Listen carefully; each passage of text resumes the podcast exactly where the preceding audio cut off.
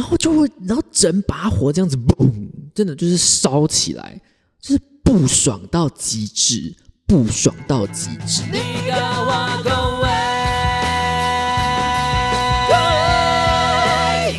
欢迎收听《立嘎哇恭维》，我是 LV。哎，我今天要改个开场，再一次 欢迎聆听播客名称《立嘎哇恭维》，无奶 LV，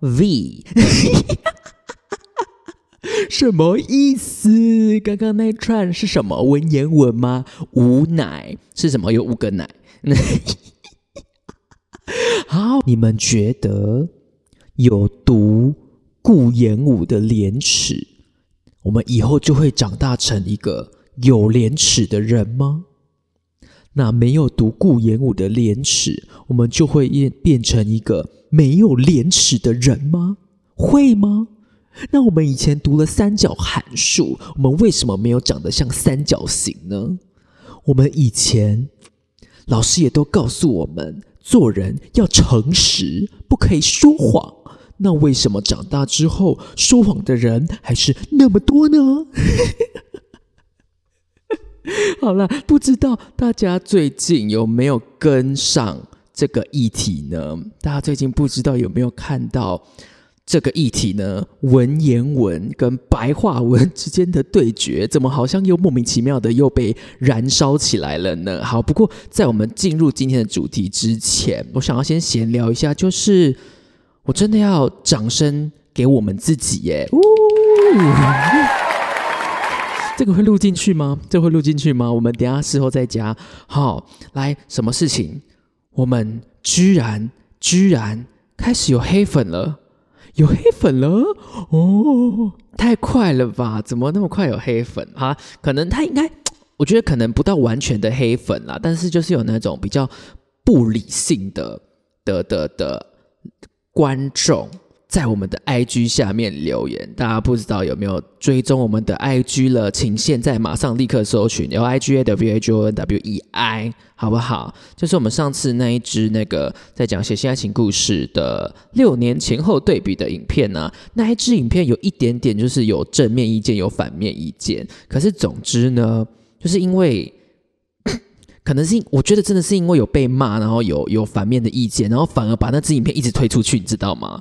它它流量就是有高于一般的影片哦。谢谢大家，谢谢黑粉，谢谢。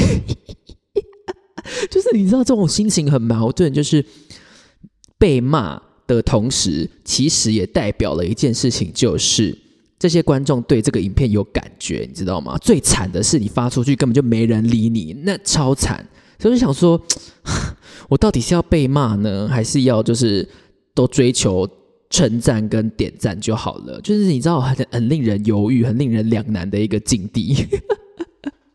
OK，好，来，那我们赶快拉回来我们今天的主轴哦。不知道大家有没有跟上这个新闻呢？我大概给大家那个 summary 一下好不好？Summary，S U M M A R Y，但其实动词是 summarize，不是 summary。OK，I'll summarize。The news for you guys，那边犹豫个屁啊！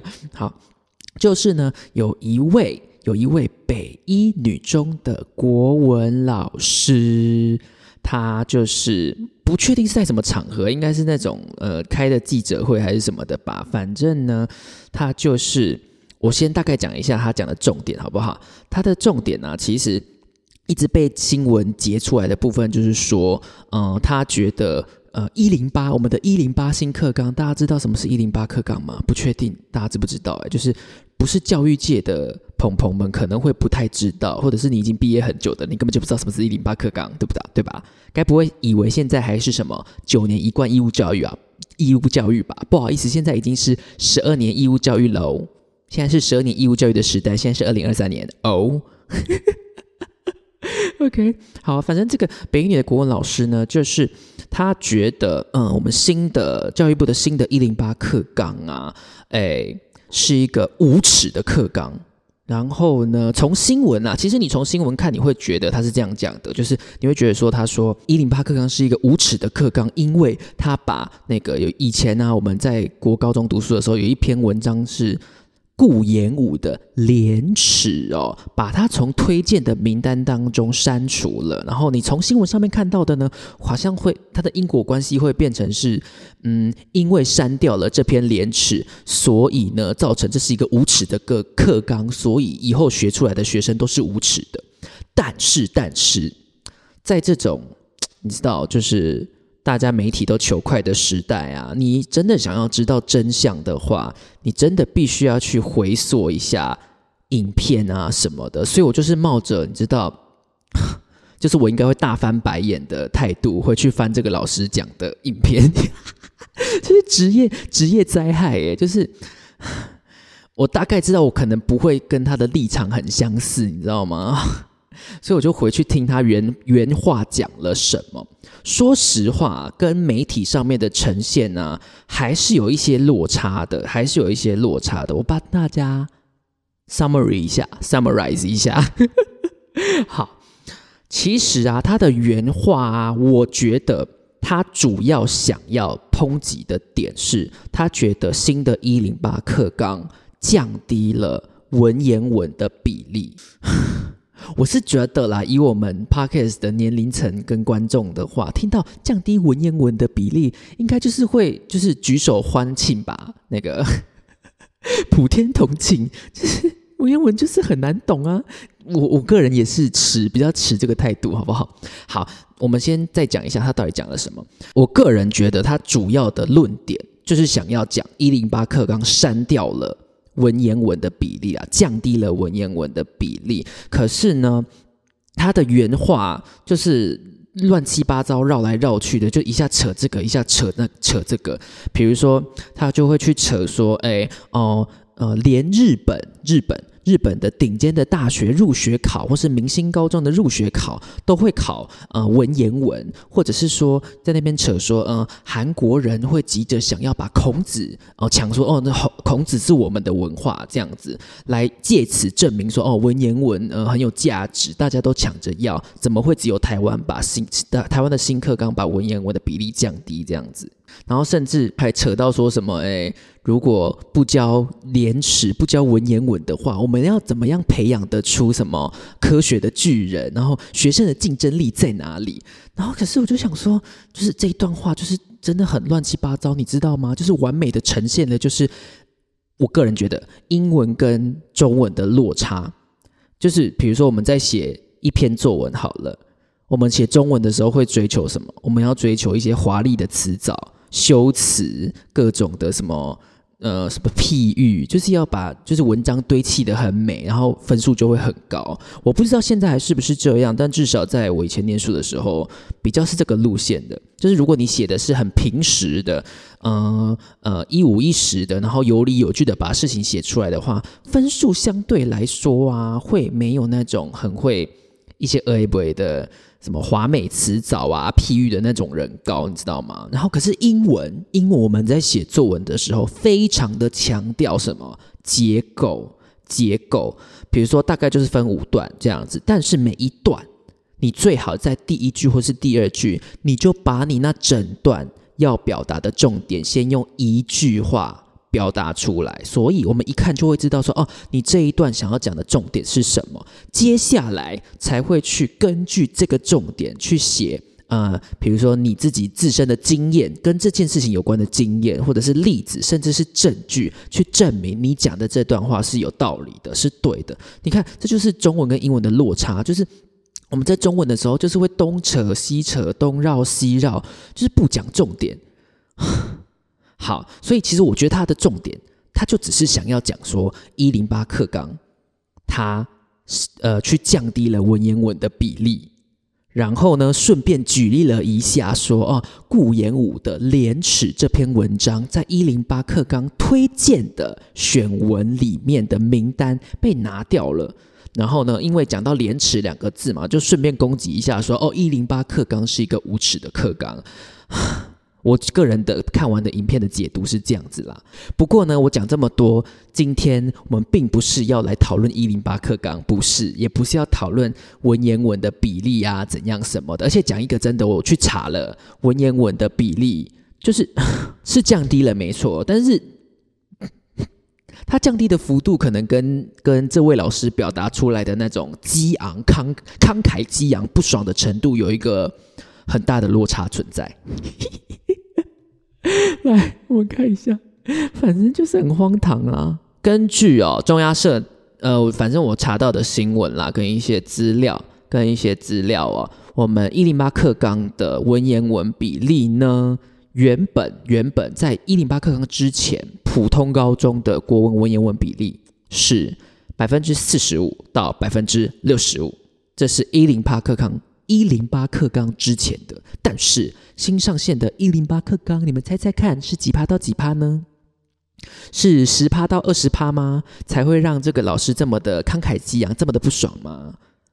不是哦，不是哦，在一零六年九月的课审大会，两轮的投票决定出来，文言文的比例是三十五趴到四十五趴。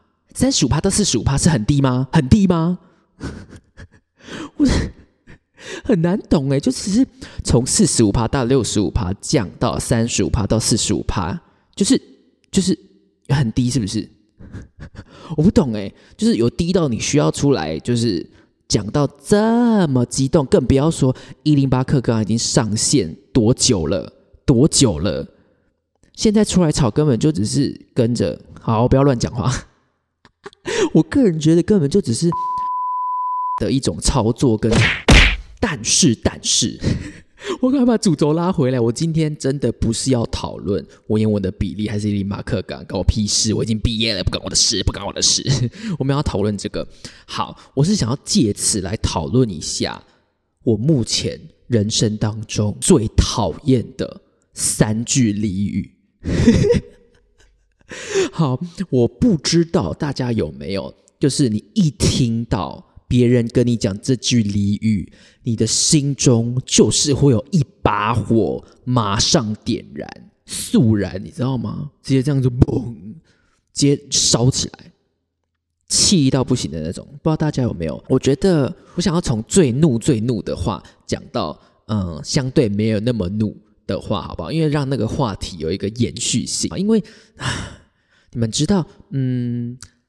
我们比如说，我们在听啊不同年龄层的人对话，或是跟我们讲话的时候，是真的会有那个代差的感觉，就是会真的觉得说，诶，你怎么会是这样想啊？或者是呃，长辈也会有一种觉得说，啊，你们年轻人怎么是这种想法？怎么会这样子？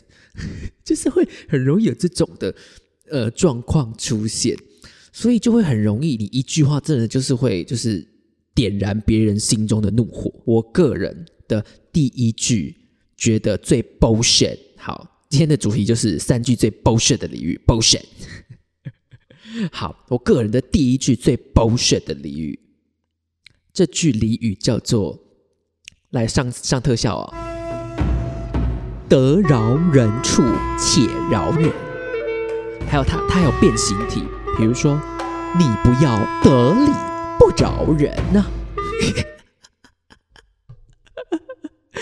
什么意思？好好，我来讲个故事哦。其实这句话，说实话，如果你单听的话，应该会觉得就是有它的道理在啦，有它的道理在。就是意思就是说，可能你占上风了，你讲话已经有道理了，你就不要再狂追猛打，不要咄咄逼人，不要把人家逼到绝境嘛。毕竟就是呃，大家在外面工作啊，或者什么的，留一个。嗯，给彼此一个转环的空间会比较好做事，但这句话真的要看场合用，好不好？我来讲个故事，可是这故事其实就是一个烂事，生活的烂事。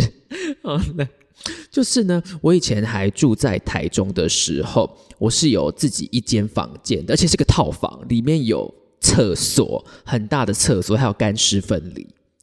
现在只能住台北，就是雅房 QQ。好了，然后呢，所以嗯，我房间就是摆了一个很大的衣柜，就是一是其实本来不是为了我买的啦，是以前买给我的家人使用的这样子。那嗯，我的家人就是我姐。好，那我姐呢？所以有一些衣服就会放在那个衣柜里面。可是因为她的房间比较小，所以呢，她房间塞不下那衣柜，那衣柜就只能丢我房间这样子。因为我们搬过家的关系，所以才会有这种，就是你知道，买的衣柜不是按照你现在这个房间尺寸买的这种状况。好，那要有很多衣服放在我那边，那当然就是会造成我的困扰啊。然后，所以有一次我就是。因为也一阵子，我就觉得很没送，你知道吗？我就去想说，我去跟他讲一下好了，叫他拿回去。然后呢，我就跟我姐讲说：“哎，我那边整个衣柜有一，不要不要说一半那么夸张啦，有四分之一都是你的衣服，哎，你要不要把它拿回去啊？”然后呢，他就不知道哪根筋不对，你知道吗？他就很不爽，他说：“好啦，好啦，好啦，好啦，等下就拿了没？下次拿没？” 然后呢，因为我这个人也是那种就是。就是我觉得对的事情，我就是会跟你干硬杠到底的那一种。然后我就我就火大了，你知道吗？我就说怎么样啊？我就跟你说，你的衣服在我那边，叫你拿回去，这样有什么错吗？是有什么错？是不是？啊，衣服本来就是你的啦，啊，你放我那边要干嘛？你有如果假如说你今天是不穿的话，你就把它丢掉啊。你要穿的话，你放我那边，那那你穿得到吗？就是你知道，就是这种的。然后。然后，因为我跟我姐从小就是会，其中一个姐姐啦，我有很多个姐姐。好，就是我跟我姐从小就是会吵架，吵很大声，然后我会尖叫到邻居会以为我们家有人死掉的那一种。所以就是我们吵只要吵架，就是我我爸妈一定会听到的那种。然后呢，然后我妈就开始介入了我们的纷争，你知道吗？就是我就继续在那边讲说什么。啊，你这衣服你就拿回去啊！奇怪呢，啊，现在这个就是我的衣柜，你不拿回去放我那边要干嘛？然后因为我姐就是因为讲真的，讲真的，就是说实话，她也理亏嘛，就是她本来就 因为那些衣服就是她的啊，她不拿回去放她自己衣柜，放我那边要干嘛？那那些衣服要干嘛？要干嘛？所以呢，他也就不太能再讲出一点什么反驳我的话，你知道吗？但我就很不爽，就是说，因为我妈可能就是会觉得说，哎，你们不要吵架了，然后就会说，你就少说两句嘛，啊，你就。你就不要哈啊！你就让他放，再让他放一下下啊，或者什么之类的，这样，或者是就是那种息事宁人的，比如说阿弟蛋你可以宽宽的，阿黑沙铁铁跟铁起啦。但你知道爸爸妈妈都是那种就是嫌麻烦嘛，就是会希望说你们没事就不要一直吵架的那种，所以来介入的话也不会是。要分一个对错，你知道吗？就通常都不是来分对错，都只是来平息纷扰的。就会说什么，呃，啊，你就少说两句啊，或者是说什么，啊，你就让他放一下会怎么样哦之类的。但是这种话听在我这种二十，我现在有一点老，我那时候可能二十出头岁吧，十几岁之类的，听在我那种十几岁的。脑袋跟耳朵里面就会觉得说啊，为什么啊？现在那个衣柜就是我在用啊，奇怪呢。所以我当然就是更激起了我的那种，就是你知道要讲道理的那个心态。然后我越讲，当然就是会越激动啊。然后我妈这时候就会喷出一句话，就会点燃我的怒火。她就会说：“得饶人处且饶人，或者是说什么你不要这样子得理不饶人。” 然后就会，然后整把火这样子，嘣，真的就是烧起来，就是不爽到极致，不爽到极致。我真的不懂，我从头到尾都不懂这句话的逻辑在哪里，它成立在哪里，你知道吗？从头到尾都不懂。好，第一件事情，得理的人他做错什么事情了吗？这是我的第一个疑问。我第一个疑问就是，请问得理？有讲话有道理的那个人，站在道呃道理有呃占上风的那一边的人，他做错什么了吗？OK，第二件事情讲得理不饶人，通常通常都是要叫那个得理的人不要再讲了，闭嘴嘛，不要再讲了。那我就想哈，到底为为为什么讲对的人要闭嘴，有道理的人不可以主张自己的道理 Why 这件事情我真的不懂哎，Why 谁可以就是跟我回应一下这个问题？我真的听不懂哎，不好意思哎。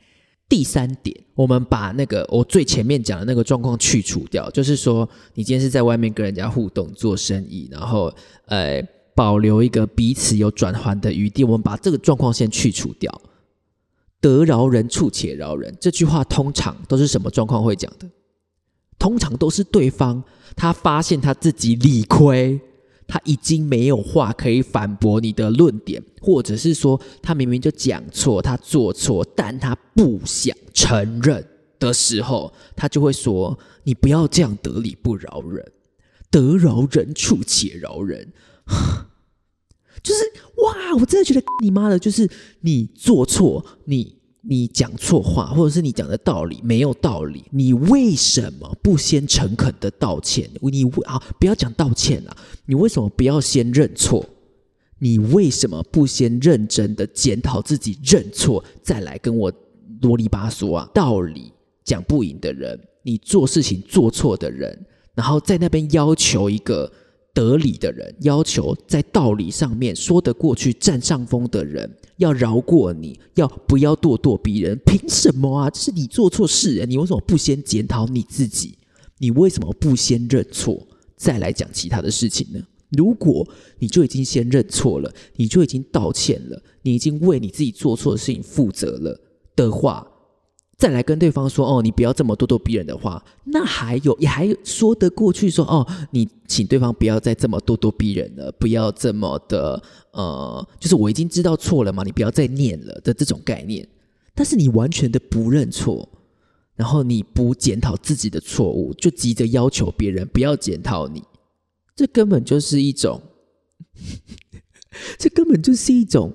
你做错了事情，讲错了话，拿来掩盖自己错误的，就是很烂的说辞，你知道吗？烂到不行。我每一次有人跟我讲这句话的时候，真的都一把火这样嘣，气到不行哎！我被讲过这句话的情况，大部分大部分对方一定都会搭配，就是说，好啦好啦，你都你你们都比较会讲话啦，啊，你们学的比较多啦。我就想说，嗯啊，我学的比较多，我比较会讲话，所以我错了吗？我错了吗？Am I wrong？就是说什么意思？什么意思？就是讲得饶人处且饶人的人，通常一定都要搭配这一串。你们都读比较多书了，对了，你们都比较会讲话了。就说，所以我比较会讲话，跟我读比较多书是怎么了？我做错了什么吗？有吗？有吗？就很难懂，拜托大家逻辑一点，逻辑一点，就是 你有做错，你有讲错的地方，你不要说呃当下要认错，有可能有一点难，那你至少不要气焰高涨的去要求对方做什么嘛？你都已经做错讲错了，你就不就是应该低调一点吗？我个人觉得啦，好，好来，然后我的第二个第二句话就是。这句话其实也蛮经典的，而且其实到现在很多的社群啊，下面的留言还是很多人会有这样子的心态哦。这句话叫做：你要刮别人的胡子之前，请你先刮自己的，请你先把自己的胡子刮干净，再来刮我的胡子。所以，你我我们这些普通人没有当过总统的话，是不是不可以批评蔡英文？是不是不可以批评马英九？是不是不可以批评陈水扁啊？就是我知道，其实这个论点也蛮多人讲的，就是很类似的，比如说还要说什么，所以我没有当过厨师，我就不可以说这个东西很难吃吗？这种的，或者是说我没有当过画家，我就不可以评论这个画好不好看吗？这种的，哦，但是这句话我有对我来说，我觉得有例外。我的意思就是说，大部分的时间。我会觉得这句话根本就是 bullshit。你要评论任何事情之前，你都不需要去证明你自己比对方强跟比对方好，不需要，因为评论就是每一个人的自由啊，本来就是。比如说，你觉得某个行为很笨，或者是你你想要说某个人很笨，然后就会有人一定来反问你：那你很聪明吗？那你很聪明吗？然后就想说：哈哈，我要说别人笨，我还要先说先证明自己很聪明，是 why？是 Y，同样的例子真的可以举一百个啊！难道我今天不是没有考过呃资格的咖啡师，我就不可以说咖啡难喝或好喝吗？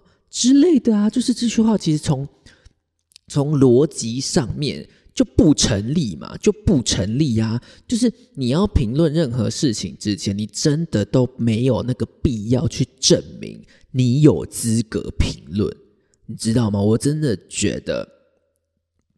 大家不要再用这种就听起来就是就觉得你逻辑真的还好吗的的反驳法，或是的骂人的方式来留言的，就是听起来真的很很 stupid，很 stupid。哦，但是呢，对我来说，我觉得这句话有几个方面，我会觉得有一点例外。我个人啊，就是我个人的双重标准，好不好？就是你知道，人偶尔还是会双标的。对我来说，我觉得歌手的这种啊，就是歌手唱的好不好啊，或者是那种竞技体育类的那种，就是挑战极限的那一种的，有没有？极限运动啊，或是奥运选手，就是那种记忆类型的。我会觉得我啦，我看到人家在评论说什么哦，他唱的很烂，他怎样怎样怎样怎样的时候，我真的也会有那种觉得说啊，你行你上啊，你比较厉害的话你来嘛，就是就是会想要留这句留言去抢那个，就是批评谁谁谁做不好的那种人，可是一方面又会被自己打到，被自己的那个逻辑打到，觉得说嗯，可是。他要评论别人之前，好像真的也不用证明自己比较好，就是会有这种逻辑的打架。但是，但是会浮出这种，通常就是我很认同，比如说那个歌手，或者是对，通常是歌手啦，我很认同那个歌手的唱歌之类的，就会很想要，真的很想要留言跟他说：“那你比较厉害，你来啊，你唱一个来听听看啊。”可是呢，这样子留又会显得你知道逻辑互相打架。不过，因为其实人本来就是矛盾的啦，就是你本来就会有双重标准啊，本来就会有一些呃，你以为你的价值观是这样，但是碰到某些特定的事项的时候，你就会发现，原来我在这边的原则没有这么的坚定。就是这个是真的真实的情发生过的情况，不知道你们有没有这样子的状况呢？OK，好，我的最后一句觉得最 bullshit 的，其实它算不上俚语，诶，就是你在跟人家讨论某些事情的时候，他会蹦出来的一句话，但这句话也是会微微的点燃我的火，就是我会觉得你你讲这个，然后呢，然后呢，好，这句话叫做啊，不是啊，你不能这样说嘛。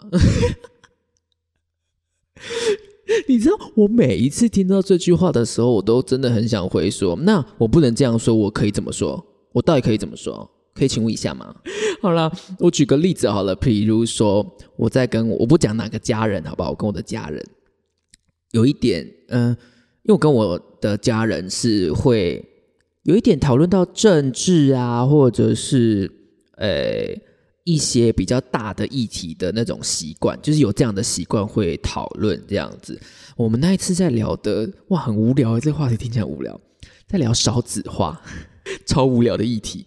但是其实，呃，会聊到这个，是因为在讲什么结不结婚、生不生小孩啦，这个就跟大家有关了吧？哈，大家有没有要被逼婚的年纪的呢？还是有没有要被逼生小孩的压力呢？就是我的家人就觉得，哦。每个人都应该要结婚，应该要生小孩，因为我们的国家在面临什么少子化的危机，巴拉巴拉巴拉巴拉的这样子。然后他就是很想要问我为什么觉得不用生小孩的一些原因，你知道吗？然后当中我就提到了一些，其实真的是不好反驳的一些例子，譬如说生小孩，就讲女生好了，女生生小孩。会有很多的生理变化是没有办法预测的嘛？比如说她的身形会走样，譬如说会有什么产后忧郁症，然后什么产后会掉头发之类的。我就是用这些理由去跟她说，所以有很多女生并不想生啊，或者是说有很多女生她生了之后，她会因为她要生小孩、要养小孩，造成。他的工作没有办法顺利的衔接，他没有办法在职场上追求更高的职位，就是这一类的东西啊。你说这个东西要怎么反驳？因为这个就是事实啊，没有没有什么东西可以正面的反驳这一点。就是如果以这一点拿来当做不要生小孩的理由的话，其实很难反驳。你只能从其他点去打，就说什么哦，可是你还是要生小孩吧，你还是要有个小孩呀，你要有人传宗接代吧，哦，你一定要有个家庭吧。但是这些都是旁边的东西，都不是都没有办法去正面的解决掉这个问题，你知道吗？但是当我讲完这些的时候，我家人就会跟我说：“不是啊，你不能这样讲嘛，不是啊，你不能这样讲嘛。”我就想说，哈，那我到底不能这样讲，我还可以怎么讲？请问一下。就是你知道这句话跟“得饶人处且饶且饶人”啊，呃，你不要得理不饶人，他们都是一样的功能，你知道吗？就是这个对方他已经在道理上面站不住脚了，他已经想不到其他可以反驳你的点了。他，我这样讲好像不太好，黔驴技穷吗？可以这样说吗？就是。他已经想绞尽脑汁想不到任何东西反驳你的论点了，所以他就只能搬出这句来啊！你不能这样说嘛！啊，不是啊，你不能这样说嘛！就是，就是我们现在在认真讨论一个事件跟一个议题的时候，就是应该要摊开来一条一条。有逻辑的、有条理的去谈嘛？比如说，有了 A 问题，就要去找解决 A 问题的解方，去填补这个问题呀，而不是在讨论 A 问题的时候，你跟我说：“哦，你去完成，你去把 B 完成，你 A 就会好啦。”通常都不是这样嘛。就是，但是我今天讲的例子其实比较多，真的是偏长辈对年轻人讲话的时候会喷出来的一些话了，所以就是。可能真的有一点代代差吧，就是代沟的问题吧。我觉得，唉，只是说我们也要理解说，呃，每个年代的人他们接受的教育不同，所以就像我们这一代的人，我个人觉得会比接受比较多阅读啊跟表达上面的训练，所以我们就比较。比较可以在呃表达上面的时候去想说，哎，你讲这话有道理还是没道理？就是不是有道理没道理，就是逻辑上面可不可行？可是以前的人可能会比较重视什么伦理道德啊，什么这样子符不符合传统的伦理啊、传统的道德？可是问题就是，伦理跟道德是人定出来的啊，它本来就是会随着时代演进嘛，所以你的伦理道德你自己去遵守，你不要硬要。套用在我的身上嘛？你有你的伦理道德，我有我的伦理道德的标准。你不能拿你的伦理道德标准套在我身上，然后跟我说：“哦，你这样不对。”就是你这样子，就是只是会造成彼此的困扰啊！因为就是没有好处的，不会对你们的相处有任何的增进，不会让你们的亲子关系升温，不会啊，就只是增加更多的冲突而已嘛。好的，那我今天呢，就是。分享了我个人觉得最 bullshit 的三句俚语，也就是如果有人这样跟有人在跟我讨论事情的时候这样子讲，我真的会爆炸的三句话。拜托拜托，大家不要再讲这些逻辑很缺失的废话了，拜托。OK，好好，哎，应该要整理一下吗？超简单的，就三句而已，有有什么好整理的吗？好啦，第一个，我最怒的，真的其实就是那个啊，得饶人处且饶人，哦，你不要得理不饶人，这真的我第一怒，第一怒。然后第二句就是什么，刮别人的胡子之前，你要先刮自己的胡子，就是这种东西，我们其实可以统称叫什么资格论啊，就是说，哦，你要批评之前。批评别人之前哦，你要先证明你自己比较好，才有资格评论。那 那怎么可能啊？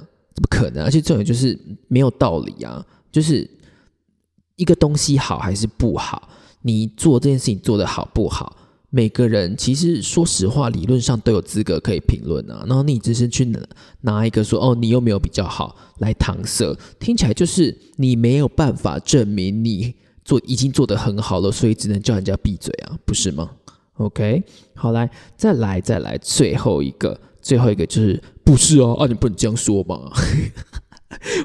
因为我每次讲这句话的时候都有画面，因为我真的很常听到，就我家人，我家人会跟我这样讲，不是啊，你不能这样说嘛。不知道这三句话你们听了有没有跟我一样的那种，你知道怒感？就是整把火这样子烧起来的感觉，然后呢，也欢迎你们跟我分享你们觉得最 bullshit 的俚语，就是你们觉得这俚语根本就没有道理，以前的人不知道哪里想出来的，就是没逻辑的。就啊，好，就这样子好了。你们觉得最没有逻辑的，或者是就是最 bullshit 的三句三句俚语，或者是你在跟人家讨论，好了，我讲直接一点，你们在跟人家吵架 的时候，一听到就是会爆炸的一句，人家跟你说教讲道理的话，欢迎你们来跟我分享，OK。好，那我们今天就差不多内容就差不多就这样子啦，谢谢大家收听。然后呢，当然最后还是要呼吁一下，喜欢我们的内容的话，欢迎订阅一下，好不好？立高阿公为各大平台搜寻立高阿公微，然后 IG 呢帮我打 L I G A W A G O N W E I 就可以找到我们喽，就可以找到我们喽。我们的唱歌系列不会断，不会断，看起来目前还是最欢迎的、最受欢迎的系列呢。好啦，拜拜。